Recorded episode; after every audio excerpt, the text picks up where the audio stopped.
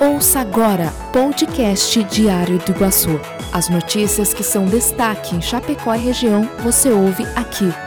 Com os comentários do jornalista Paulo Chagas e equipe DI. Olá, eu sou o jornalista Paulo Chagas e trago a vocês um resumo das principais notícias do Diário do Iguaçu e do portal diregional.com.br. Hoje é sexta-feira, 21 de maio de 2021. Atendendo a uma demanda antiga do Hospital da Criança de Chapecó, a deputada estadual Luciane Carminati garantiu uma emenda parlamentar no valor de um milhão para a aquisição do primeiro tomógrafo da instituição. Juntamente com o presidente da Associação Hospitalar Lenoir Vargas Ferreira, Reinaldo Fernandes Lopes, a deputada realizou a assinatura do convênio nesta quinta-feira, no Núcleo de Gestão de Convênios. O novo equipamento vai garantir o atendimento imediato de aproximadamente 150 crianças e adolescentes de forma gratuita semanalmente. Até hoje, o Hospital da Criança não possuía um tomógrafo e os pacientes necessitavam realizar o exame no Hospital Regional do Oeste ou em outras unidades de saúde da região. Entrou em tramitação na Assembleia Legislativa do Estado o projeto de lei elaborado pelo Poder Executivo com o objetivo de viabilizar a distribuição de notebooks para professores da rede pública estadual. Trata-se do PL número 182/2021, que institui o programa Aprendizagem na Cultura Digital. O programa também garante aos professores o acesso gratuito à internet. Já a finalidade é a de instrumentalizar a atividade docente nas salas de aula e em trabalho remoto. O mesmo projeto também objetiva ofertar suporte pedagógico a fim de potencializar os processos de ensino e aprendizagem dos estudantes. Os professores efetivos do Estado receberão os equipamentos gratuitamente, porém vão ficar responsáveis pela manutenção deles.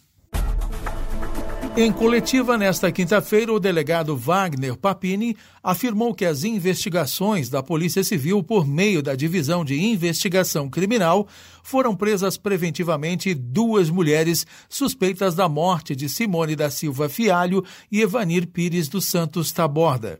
Segundo o delegado, Simone morreu de forma injusta. Ela morreu pelo fato de estar na companhia de Evanir, disse o delegado. A filha e familiares da vítima, Simone Fialho, estiveram presentes na coletiva.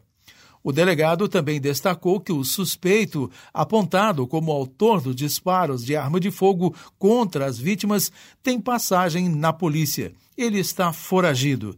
Segundo a polícia, ao longo da investigação, mais de 50 pessoas foram ouvidas e os trabalhos investigativos levaram as equipes até o local onde os corpos estavam.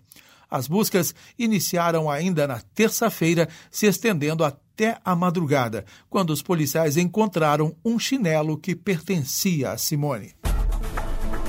O governador Carlos Moisés autorizou o concurso público para 70 vagas do cargo de auxiliar de medicina legal do Instituto Geral de Perícias de Santa Catarina, o IGP. Os novos servidores atuarão nas 28 unidades do Instituto Médico Legal existentes no estado. Desde 2010, o IGP não realiza um concurso para repor o quadro de auxiliares de medicina legal. A autorização para esse concurso é a maior da história da carreira e dará amplo apoio aos servidores do setor, além de otimizar o atendimento em todas as unidades do IGP.